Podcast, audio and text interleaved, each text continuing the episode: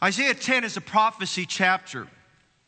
I pray that you will not miss this series we go through Isaiah. We're going to be spending a good part of this year in Isaiah. Some chapters I'll amalgamate together, I'll, I'll, consolidate them because it just goes in context. Others I may just separate it. And other chapters I may preach one or two messages, maybe three messages out of them. I think we get to Isaiah chapter 40. I might preach three different messages out of that. But, but Isaiah 10, like most of Isaiah, is a prophecy chapter and it tells us about things to come, prophecies about things to come. Now, some of these prophecies we'll see have been fulfilled, and some of them are still to be fulfilled. And we'll get more to that. And, and we'll see that Isaiah and the book of Revelation, as we, as we um, get to Revelation, we start in the prophecy section there about the tribulation. We'll see that they'll dovetail very well together. And, and you really want to know what's going to happen in the future. You really want to know what God has already told us. By the way, we can rejoice as Christians because we know how it's all going to end because we know God's in control. Amen? And we know God's in control. All, and God tells us how it's all going to unfold and what's going to happen here. And you, you want to be knowledgeable about those things. And we're going to try to do our best during these next several months to unfold these things through prophecy. Now, remember, Ahaz is the king of Judah. He was 20 years old when he became king.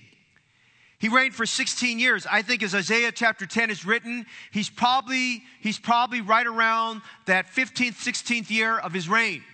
His son Hezekiah would follow him and succeed him. Now, Hezekiah was a good king. But Ahaz was not a good king. If you read uh, 2 Kings 16 and 2 Chronicles 28, you read about the exploits of King Ahaz, and they were not very good. You read about his kingdom, the things he did, they were not very good. And so, as I mentioned, the king of Assyria was raised up as God's instrument of judgment against Israel and Syria. And Judah and King Ahaz were basically to step back and not get in the way. But Ahaz would not put his trust in the Lord. He said, I will not ask, neither will I tempt the Lord. And so he goes to the king of Assyria, he goes up to the city of Nineveh, and he makes an alliance with him. And he brings this gold and the silver. He strips out of the temple of God the gold and the silver, and he takes it up there to Nineveh, and he says, I want to make an alliance. I want to hire you as a mercenary. I want to hire you to serve me. I want to hire you to fight for me. And so the king of Assyria was not one to back down from money to be a paid for hire uh, servant, so he did so. But it backfired on Ahaz because later on, this king of Assyria would fight with him and turn against him. And you'll notice here, if you go to Second Chronicles chapter 28, it might be in your notes there in verses 20, 21, we're given the name of the king of Assyria at this time. And his name we find in verse 20 there of Second Chronicles 28 is Tilgath Pilneser. Tilgath-Pilneser, the king of Assyria, the Bible says he came unto King Ahaz and distressed him but strengthen him not. Now, he had already taken the gold and the silver that was given him, but he says, I'm not going to be your paid for hire. I'm not here to strengthen you. I'm going to take it. I'm going to fight Israel. I'm going to take Syria, but I'm going to fight you as well there too. Just a reminder to us, it doesn't pay to shake hands with the devil. Amen. It doesn't pay to compromise in that way there. And in verse 21, the Bible says, For Ahaz took away a portion out of the house of the Lord and out of the house of the king and of the, prin- and of the princes and gave it to the king of Assyria, but he helped him not. It backfired him. He spent all this money to hire this guy, and it didn't pay off for him. Well, the king of Assyria starts to get pretty, the Bible describes him as being very stout hearted and very proud and very arrogant. I talked about that last week. He was a very conceited man. And Isaiah chapter 10, just for sake of time, in verses 5 to 9, the, he, God, God describes the king of Assyria, that God, how God raised him up. Notice in verse 5, he says, O Assyrian, the rod of my anger and the staff in their hand is my indignation. He says, I raised you up to be my instrument. And he says here, he said, uh, and he said, verse 6, I will send him against a hypocritical nation. That's what he was calling Israel. He called them a hypocritical nation. By the way, God knows when we're hypocritical. God knows we're, we're, we're putting on a feigned face and, and we're not what we really should be. And he says, I will send him against a hypocritical nation and against the people of my wrath will I give him a charge to take take the spoil and take the prey and to tread them down like the mire of the streets. But then verses 7 and 9, this king of Assyria is just all puffed up. He's full of himself. he's very arrogant and conceited. And he takes credit for all these things. He said, Well, look at all the cities I've conquered along the way. And look what I've done. And, and he said here something very interesting, verse 10 As my hand has fought, that found the kingdoms of the idols, and whose graven images did excel them of Jerusalem and of Samaria. In other words, he said, Here are two kingdoms, here are two cities Jerusalem was the capital of the, of the southern nation, uh, the southern kingdom, which was Judah, and Samaria was the capital of the northern kingdom, which was Israel. And he says, I went to this place, these two cities, where there should have been evidence of the worship of God, but instead there's the abundance of these idols that they were worshiping. He said, I went there, and he says, It's amazing. These people vow and testify they worship the God of heaven. They say there's only one God, and they say there's only one God they serve, but yet look at their trees and their forests and their groves and their hillsides, and in every house, there's all these these groves and all these idols that they worship there. And the king, the king of Assyria sees this in verse 10. He says, As my hand has found the kingdoms of the idols and whose graven images did excel them of Jerusalem, Judea, and, and, Samaria, he said in verse 11, Shall I not, as I've done unto Samaria idols, so do to Jerusalem and her idols? And God was saying here, he's reversing this. He says, okay, he said, I brought judgment upon all these other nations. I brought judgment upon these idol worshiping nations. But he said, there's still one more that needs to be dealt with. And he said that nation is Judah and the capital of Jerusalem, their capital, Jerusalem, and King Ahaz. And God was saying, I've raised up king, this king of Assyria as my instrument of judgment. In verse 17, as this king is boasting of himself, in verse 16, 17, God says, Okay, I've had enough of your boasting. I've had enough of you taking credit for that which I gave you the power to do.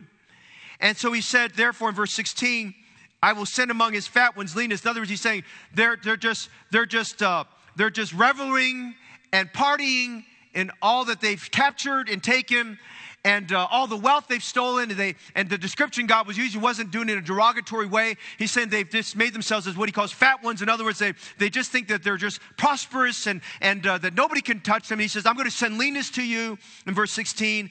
And he, then he made a statement. He says, under his glory, he shall kindle a, a burning like the burning of a fire. And God says, okay, here's what's going to happen I'm going to be a light and a flame against Assyria. He says, Assyria, your judgment's coming. What we're reading about this morning is about God's judgment on Assyria. We're reading about what God says, you know what, I raised you up to serve me because I had a people that were that needed to be chastened, and now you've taken credit and glory for this. And God makes this remarkable statement. He said in verse 17, this flame and this fire, would you notice this? He says, The light of Israel shall be for a fire, and his Holy One for a flame. And the best image I can give you about this would, if you think back here, because this is very real to us, as you think about the California wildfire problems we've had for the last two or three years. Not very far from us, one hour from here in the Napa Sonoma areas, and how a transformer malfunctioned. It set an area on fire. In one day, thousands, tens of thousands of acres burned away. That's real to us. And it says in verse 17 God's that flame. God is that flame. That's why the Bible says we, do, we need to be careful because of, of, of, God that He's that God that one of the pictures of God in judgment is as a fire. And it says here in verse 17, and this flame, would you notice this? It shall burn and devour, and he describes Assyria as thorns and briars in one day. God said, Listen, I, I allowed you to rise up over the course of weeks, months, and years. But in one day, I'm going to deal with you. What a concept about the thought of one day. July 20th, 1969, Neil Armstrong became the first man to walk on the surface of the moon. He coined that phrase one small step for man, one giant leap for mankind. One day that made a difference. November 5th, 1971, those of you who are electronics people remember this. All the headlines read, announcing a new era of integrated electronics. Intel had introduced the very first microchip. hence, we know how that's all unfolded now. One day that has made a difference in everything we do. September 11th, 2001, the day of a major terrorist attack on America. One day that changed our nation and our world, just one day. December 26, 2004, we had church that day, day after Christmas. A powerful tsunami powered its way through countries bordering the Indian Ocean. 200,000 people were killed in the path of that terrible tsunami. It was one day that changed a landscape, the lives of millions of people. God said in verse 17 that He would devour and burn the thorns and briars in one day. For just a few minutes, I'd like us to consider in this message the truth, the theology, the fundamental of one day. One day. One day. God said in one day, He would deal with this country. In one day, things could go upside down, or things could be upside turned around the right way. I want you to consider, first of all, with me this morning, one day a reckoning. One day a reckoning. And in our context this morning, God pronounced through the prophet Isaiah to the king of Assyria that he would burn and devour their thorns and briars in one day. I want to testify to you this morning, God did do that. We have the record of this in Isaiah 37 and 38. God did do that, but it was not during King Ahaz's day. It happened, if you would with me, we want to fast forward 14 years from when this happened. Because when King Ahaz died, his son Hezekiah came to the throne at the age of 25. King Hezekiah was a good king for those first 14 years. In fact, the very first week he became king, he reopened the house of God that Ahaz had boarded up and he took some people, and within a two week period of time, he cleaned out literally all the filth and the junk and the desecration that happened in the temple of God. Hezekiah was a good king, but the threat of Assyria was still there. It's not Tilgath-Pilneser that's no longer that's king. It is now a man by the name of Sennacherib who's king of Assyria. King Hezekiah is 39 years old. It's 14 years later from this pronouncement now that the king of Assyria now has taken his armies and assembled themselves around the city of Jerusalem. Jerusalem was a city on a hill. When Assyria had bordered around there, we read this uh, over in Isaiah 37 30. I don't have time for us to read all of that this morning. As he bordered around there, part of their water supply had been cut off. And they knew that if they stayed around encircling Jerusalem long enough, because down below Jerusalem were all the village cities and they would have the towns and the places where their vineyards were and they'd have the places where they where they would grow their crops and things of that nature. And so a lot of times the, the farmers and people down below from the city would grow all those things and they would they would they would transport it up to the city of jerusalem for all those things. But a lot of these things have been cut off, and Assyria had taken captive uh, quite a few of the cities and places there. So Jerusalem was not in a very good position at that moment of time.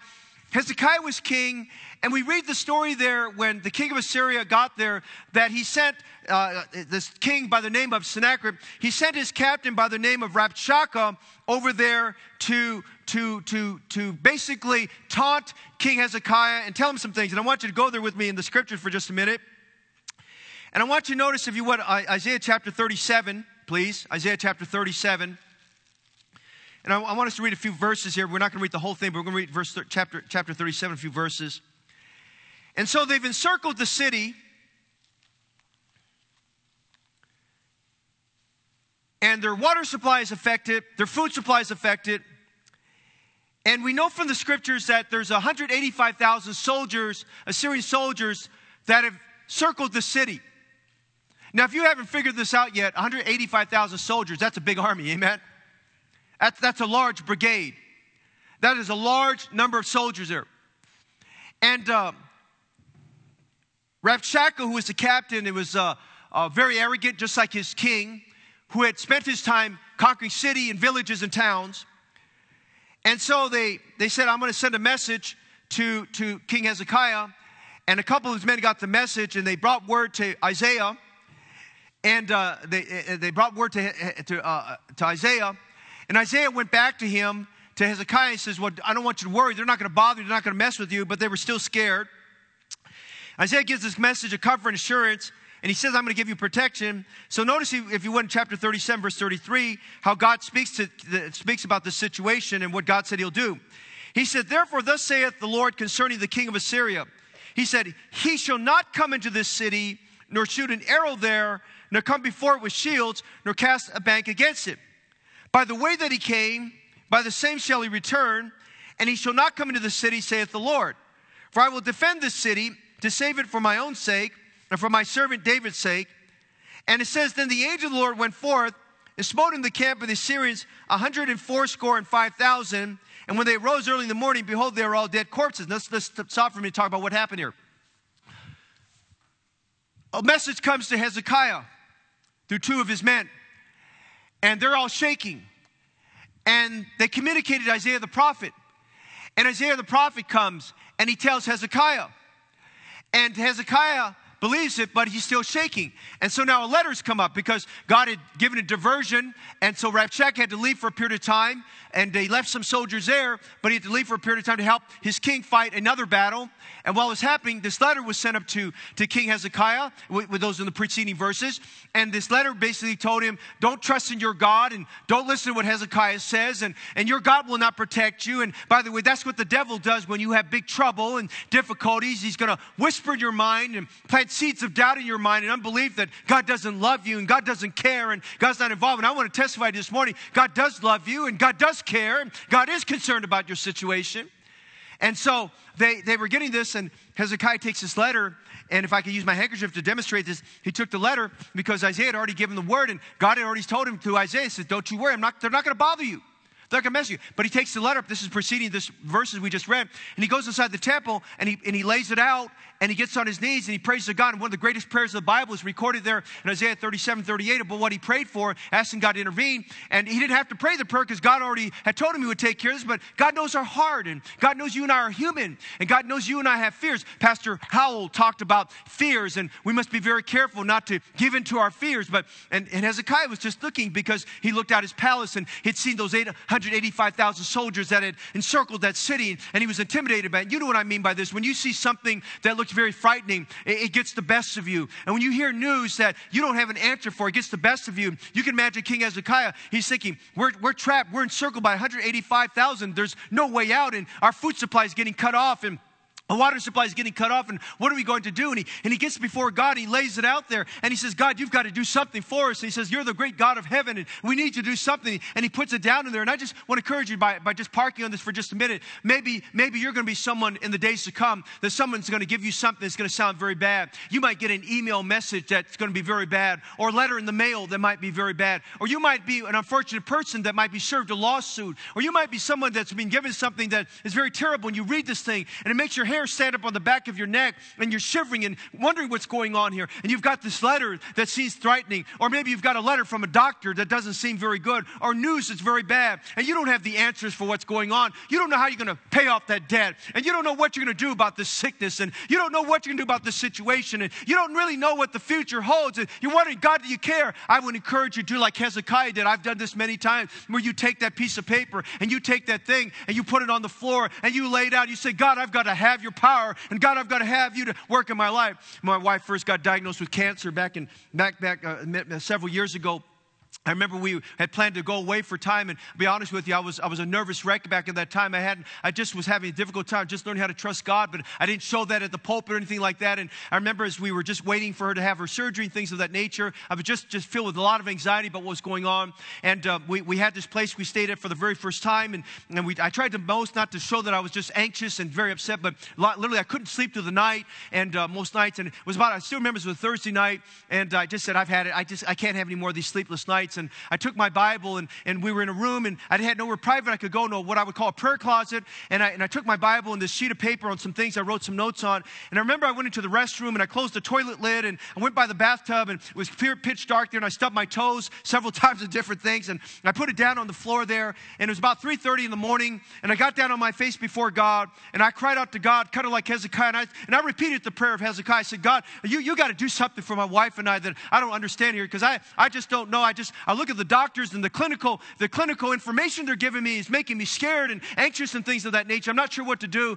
And I laid it down and my wife was calm. She said, honey, we're going to just trust God. And I said, no, we're going to trust God. But I feel like as your husband and as a pastor and, God, and nothing else, just as your husband, I feel like I just need God to do something here. And I laid it down on the floor and I got on my face before God. And I remember I just kept on praying. I just was talking to God for a long period of time. And I'll be honest with you, 3.30 went by, 4.30 went by, 5.30 went by, 6.30 went by. And 7.30, I didn't even realize what time it was. And I thought uh, maybe I should just get up and just take a break here because my knees were hurting a little bit from being down there on the, on the floor. And I realized the sun had come up and I looked at the clock, it was 7.30. Let me tell you something. Right around 7.30, as I got off my knees, I knew God was going to do something there.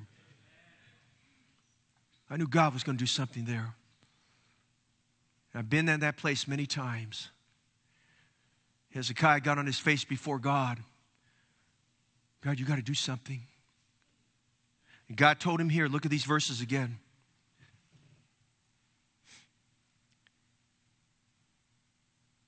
He shall not come into this city.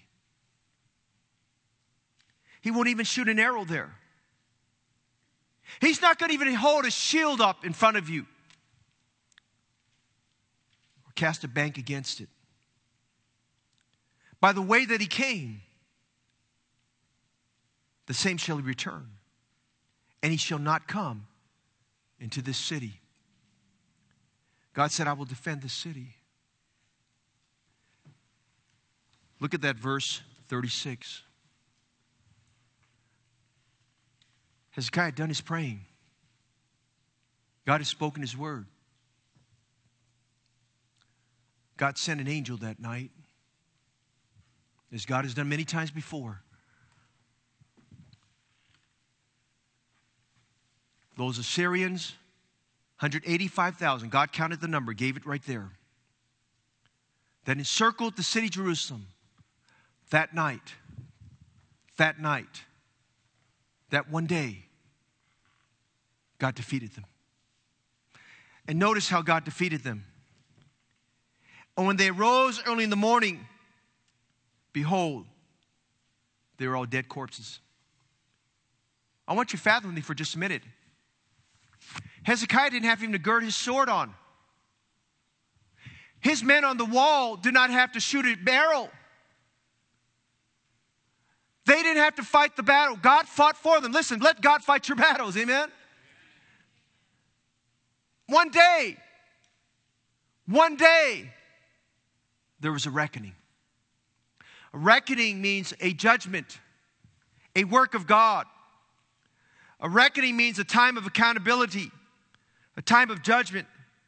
God prophesied in Isaiah chapter 10 that he'd come like a burning fire and that would devour the thorns and briars in one day. And one day, God reckoned with the Assyrian army. He took 185,000 out on one day. Let me tell you something this morning. There is a reckoning one day much larger than this is going to happen. There's a reckoning in the Bible, a time of judgment much bigger than that. Revelation chapter 20, verses 11 to 15, that is called the Great White Throne Judgment. It's going to happen, it's on the calendar. God already has his calendar. We don't know the day, but it's going to come. It's going to happen. On one day, all the unsaved will stand before God. Who is an unsaved person? An unsaved person is an individual who's never repented of their sins and received the Lord Jesus Christ as their Savior. Do you understand what's going to happen this morning? Per, an unsaved person dies without their sins forgiven. They die unrepentant, unforgiven. You've already been, you're all unsaved people are have already under the condemnation of God. We are already declared guilty before God. When we die in this life, we immediately go to a place called hell. But hell is not the end. Hell is not annihilation, as some would teach. It is not annihilation. Hell is perpetual torment. But the Bible tells us that the judgment still has not happened. The great judgment will happen for all the unsaved throughout all of eternity, for every unsaved person, beginning, beginning at the when God first made Adam, and I believe that very first person that will be judged on that will be his son Cain, because Cain never repented of his sins. He did, he did not put his faith and trust in the shed blood of an innocent victim for his sins. I believe Cain will be among those who will be judged at that great white throne judgment. The Bible tells us in Revelation 20, the dead, small and great, shall stand before God. And the one thing God is going to look at, He's going to replay out of the books that He has everything we did in our life. And we're, some of us who are very smug are going to say, well, God will see that I did my good works and that I did go to church and maybe I was baptized and maybe I did these things. God's going to rehearse all those things, but God's going to help us to see every single time an opportunity was given to repent of our sins and call upon the name of the Lord to be saved, and how that individual who didn't repent and didn't call on the Lord rejected that opportunity, and there the great white throne judgment. The Bible says that another book was opened, which is the book of life, and whosoever was not found written in that book of life shall be cast into the lake of fire where hell and death will be cast. And every unsaved person will stand before God for the final time to give a testimony, an account of the fact that they did not repent, they did not call on the Lord as Savior. I believe it's at that point in time they will bow on their knees and confess with their tongue that Jesus Christ is Lord. And at that moment in time, they'll be cast into that lake of fire to burn forever and forever and forever. That is one day. That is a one day of reckoning that will happen for every unsaved person. You see, on that one day, there is no hiding. On that one day, there are no excuses. There is no debating. There's no bargaining with God. On that one day, there is no escape. On that one day, there's no boasting. On that one day, there's no one going to be shaking their puny fists in the face of an almighty God. On that one day, every unsaved person will be declared guilty and condemned to spend all of eternity in the lake of fire. That's why the Bible tells us in Hebrews 9:27, out of love, out of mercy, out of concern of a God who loves our souls. He says this, as it is appointed to men once to die, after this is the judgment. Go back with me to Isaiah chapter 10, and would you notice how God describes this judgment, this reckoning that he'll do against the king of Assyria. And in Isaiah chapter 10, I'll read verse 17 again, then I want you to read verse 18 with me. He says, and the light of Israel shall be for a fire, and his Holy One for a flame, and it shall burn and devour his thorns and his briars in one day. Notice this, and shall consume the glory of his forest and of his fruitful field, both soul and body. They shall be as when a standard bearer, as one who's sick and pining away, fainteth. One day of reckoning. Are you saved? Do you know Jesus as your Savior? Have you repented of your sins and called on the name of the Lord to save you? My friend, with all that I can, I urge you this morning, if you're not saved, to get saved today. If you don't know Jesus Christ as your Savior, you don't want to be someone that could die and spend all of eternity in hell. I urge you this morning, there is a day of reckoning that one day's coming. Do not wait and put off to tomorrow. Today is the accepted time. Today is the day of salvation. One day a reckoning. But notice number two. what you notice a second time? One day, a redemption. One day, a redemption. The day of redemption was the day Jesus died for every sinner. Glory to God. The day of redemption was the day our sins, my sins, your sins, our sins were paid in full by the shed blood of Jesus Christ. The day of redemption was when Jesus died for the sin, for the, all sinners. He died for every one of us. He died for our sins. I want you to consider with me the events that unfolded on that one day. Would you notice on that one day there was a scattering? On that day, Jesus had prepared his disciples that he was going to be crucified and that he would die and that he would suffer. And three days later, he would rise again from the dead. But on that day was a very lonely day for Jesus. On that day, Jesus, Judas betrayed him. On that day, Peter denied him. On that day, nine of the other men went into hiding. Only John was there at the crucifixion. It was a day of scattering. Jesus had been abandoned by those who had pledged their lives and said they would stand for him. They had scattered away. It was a day of loneliness for our Lord Jesus Christ. Even before he went to the cross, all of them had scattered like scared chickens. They went away there. It was a day of scattering. But notice, secondly, it was a day of scorning. On that day, that same crowd that cheered Jesus and put their clothing on the floor and they, they on that triumphal entry into Jerusalem, that same crowd was the same one jeering him. They were the same ones that were scorning him. They said, Give us Barabbas, but crucify Jesus. Give us Barabbas, but crucify Jesus. Scorning is when hurtful things and critical things are said. My friend, this morning,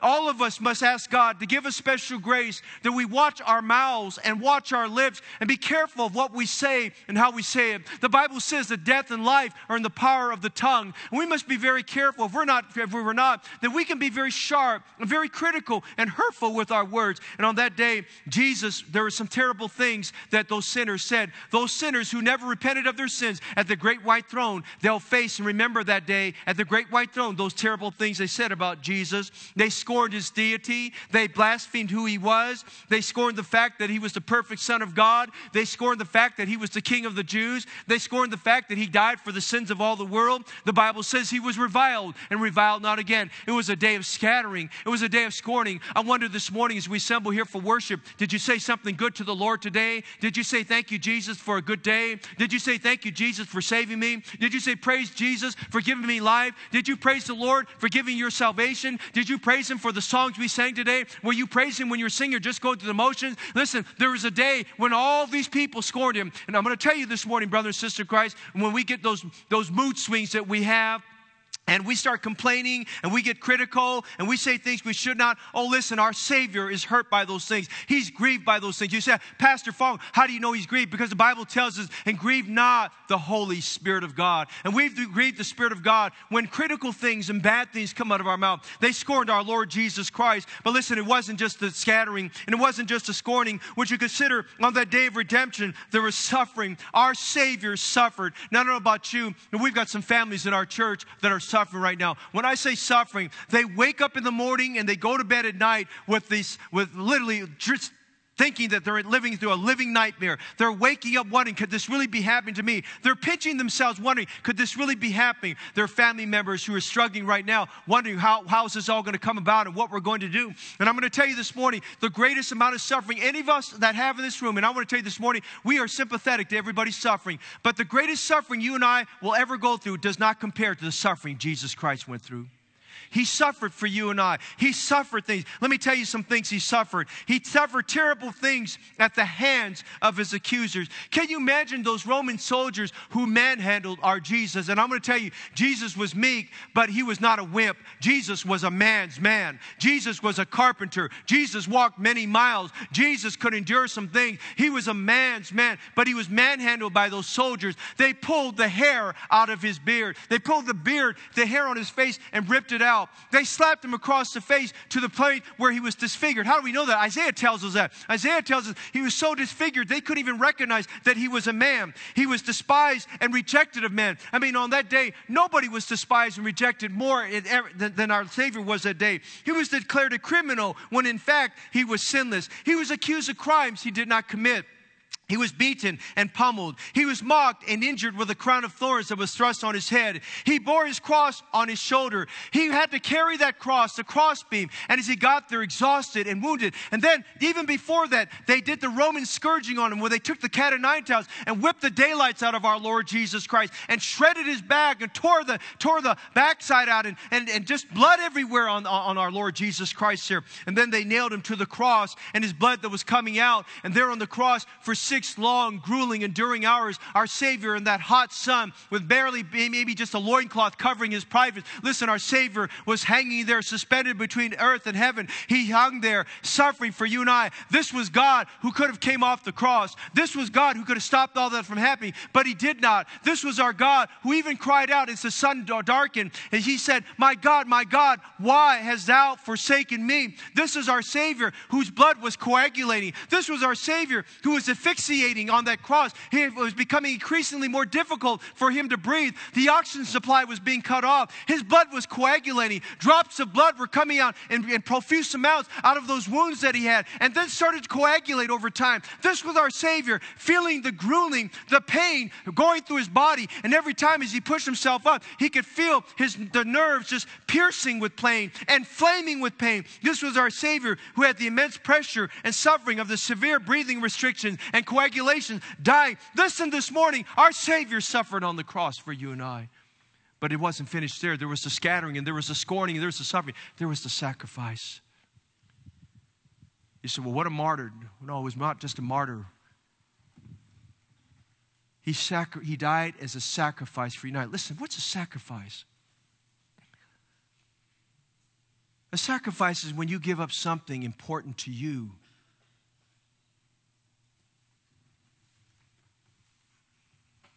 So that a good cause can be accomplished.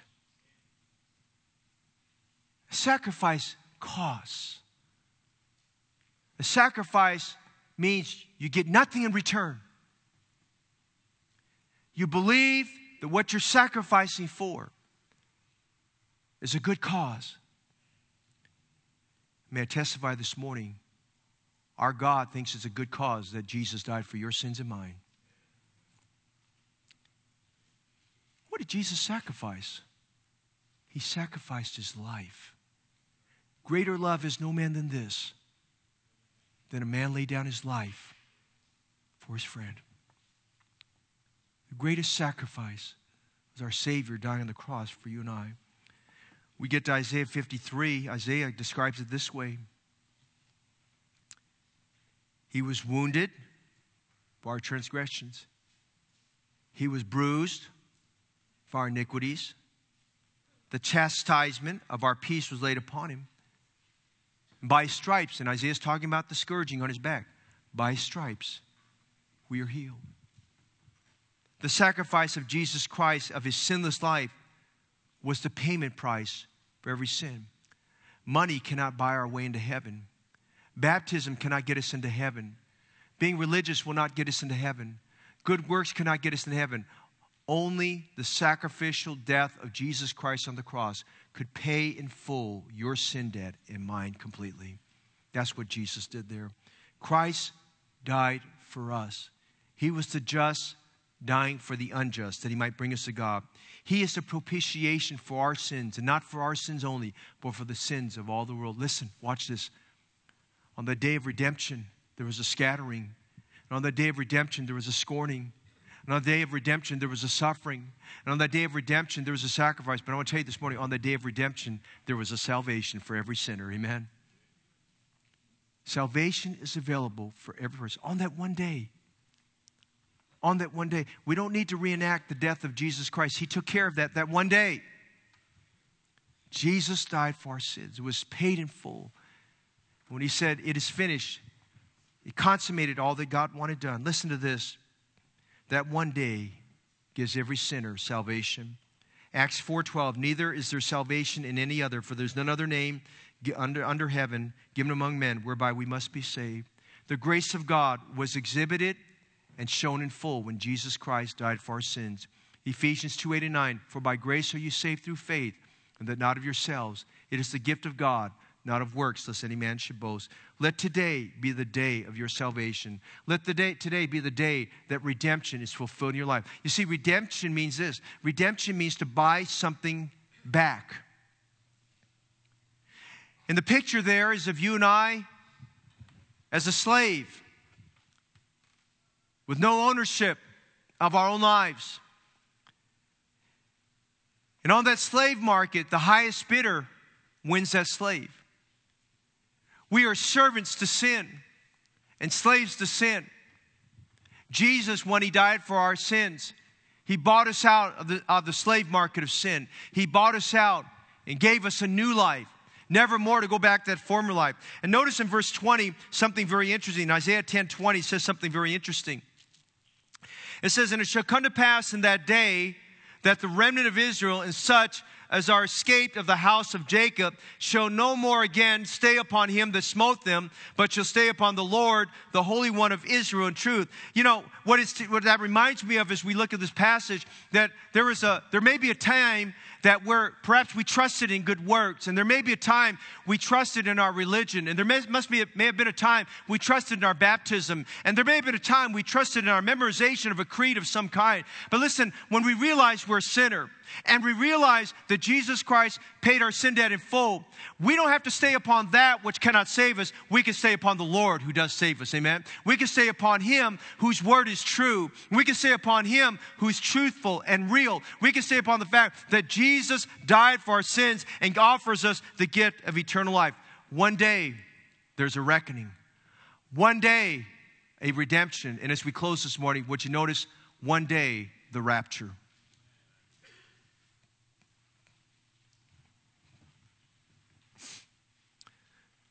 The word rapture is not a word found in the Bible.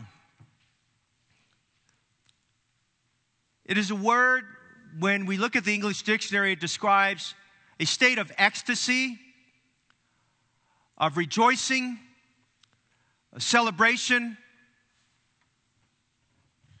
It's a word that describes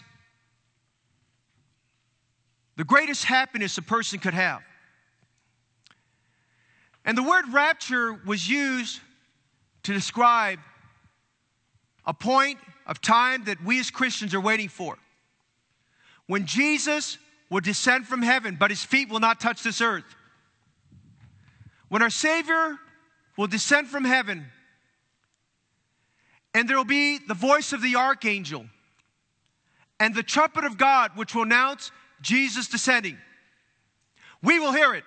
I said, We will hear it. Amen. And we're going to hear this sound. And the sound will be the voice of our Lord saying, Come up hither. He's calling us home. The rapture is that day on the prophetic calendar when Jesus comes for his church, for every saved individual to take us up to be with him in heaven forever and forever. The Bible describes it to us in many verses of scripture. You find it in 1 Thessalonians chapter 4. But our Lord will descend from heaven and take his bride, the church, all of us who have placed our faith and trust in him as Savior, home to heaven. And in Romans 13, it describes this, what we call the rapture. And I want to give you some thoughts as we close this morning because this will happen not just even in one day, it'll happen in a moment. It'll happen in a moment on that one day. Romans 13 says this to you and I in verses 11 and 12. And that knowing the time, that now it is high time to wake out of sleep for now is our salvation nearer than when we believed. Listen to what he said. The night is far spent. The day is at hand. Let us de- therefore cast off the works of darkness and let us put on the armor of light. Now we know there's a day of reckoning for the unsaved. And we know there was the day of redemption when Jesus died for our sins. But the day of rapture is a day that, as believers, we should be looking forward to with a great anticipation. It's when our bridegroom comes for the bride, and we're the bride of Christ. The church is the bride of Christ. He's coming to take us to be with Him forever and forever. Notice in Romans 13, verse 12, that day is it, it, will, it is soon. That day is very soon. That one day will be soon. He says, The night is far spent, the day is at hand. When Paul wrote that, he believed that the imminency of Jesus coming would be very soon. We believe that Jesus could come at any time. It will be very soon. We believe as the, as the time clock of prophecies unfolding even right now in our world, we believe that everything is pointing to the coming of our Lord. Now, can I put a date on it? No. Can I tell you what happened in my generation? I can't tell you that, but I, I, I really believe with all my heart that, it, that I do pray that God, that Jesus would come during my generation. I look forward to that. I'd love, to, I'd love for it to happen during our generation, that we'd be raptured. That would be, that would be great. Amen. First thing I'm going to do is grab my wife and grab little Evie, and we're going up together. Amen. And uh, we're going to go in the Lord call. Beat all of you up there. Amen. You know, and uh, we're just going to ask God that they know that during our time. But you know, it's going to be soon. We can't put a timeline on. it. We can't be like the false prophets who said, "Well, going to happen on October 29th or something like that." We we can't put a date on that, but we know it's going to be soon. We know it's going to be swift. 1 Corinthians 15 52, in a moment, in the twinkling of an eye, as the last trump, for the trumpet shall sound, and the dead shall be raised incorrupt, and we shall be changed. Listen, he says the twinkling of an eye. Hey, listen, the twinkling of an eye is a fraction of a second. It's not the blinking of an eye, it's the twinkle of an eye. It's quick, it's going to happen. And listen, when it happens, people in all the earth are going to say, Where'd they go? What happened there? Hey, it's going to be a time that's soon. It's going to be a time that's going. It's a time that's going to be surprising to many people. He said in 1 Thessalonians 5 2, For yourselves know perfectly that the day of the Lord so cometh as a thief in the night. Man, a thief comes to your home at night, man, you feel violated. Thief comes to your home at night, it's a big surprise. Can you imagine how many God's people are going to be surprised when Jesus comes? Lord, it's so soon. Listen, it's not too soon. I want him to come now. Amen. You imagine how many unsaved people who put off getting saved and put off getting saved and put off getting saved are going to be surprised that the saved people they knew in their lives are gone? It'll be soon. It'll be swift. It'll be surprising. Listen, John 14 is for the saved. Only the saved are going to be raptured. Say amen. Let not your heart be troubled. You believe in God, believe also me. And that's in, if there's ever reason to find out if you're saved, you need to get saved now. But here's what Jesus told those distraught disciples. In my father's house are many mansions. If we're not so, I would have told you. I go to prepare a place for you. Hey, listen, if you've recently trusted Jesus Christ, your Savior, Jesus started preparing a mansion for you in heaven. Amen? I mean, I don't know about you. I can hear the sawing, I can hear the nails, I can hear the hammering. I could hear all that happening, but listen, when I breathe my last breath and when Jesus comes for me, the construction's done. The house is ready for occupancy. Amen? And he said in verse 3 And if I go and prepare a place for you, I will come again and receive you unto myself, that where I am, there you may be also. That's for the saved. It'll be soon, it'll be swift, it'll be a surprise. It's for the saved. And notice John 14 1 it is certain. One day.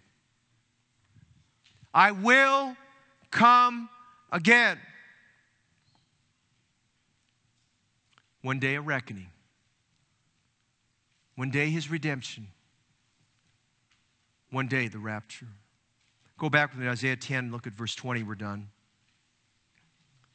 Our Lord foretold of days that would happen to Jerusalem and Judah. Our Lord foretold that in one day he'd catch up with the king of Assyria. He told them in verse 20, It shall come to pass in that day that the remnant of Israel and such as are escaped of the house of Jacob shall no more again, and I love that phrase, no more again. Amen. Stay upon him that smote them. Before I got saved, I worried and was anxious. How do I know for sure I'm going to go to heaven? How many good works does it take to get to heaven? And where's the standard? Who's to say my works are less than someone else's or more than someone else's? I'm so glad it's not by works, it's by grace. Amen. Grace is at the foot of the cross. For by grace are you saved through faith. And would you notice verse 20? What a wonderful thought. No more again shall they stay upon him that smote them. Listen, when you trust Jesus Christ as your Savior, no more again do you have to trust those things. Well, that, that will not help you because he said here, but you shall stay upon the Lord, the Holy One of Israel and truth. There's some great thoughts for us there. May I encourage you as we close this morning, stay upon the Lord, stay upon his word, stay upon his church, stay upon the Lord for your strength.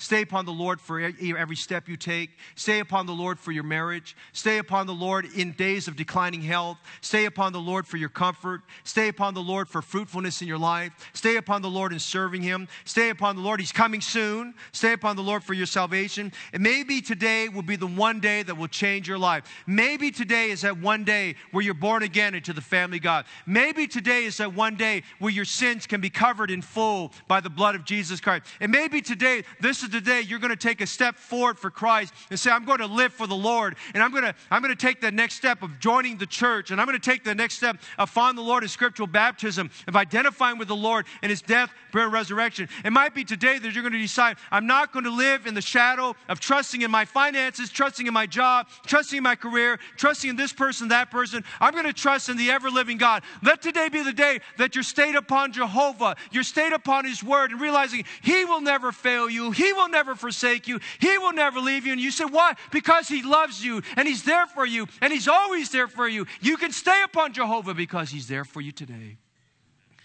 This morning, one day. Will your one day be a day of reckoning?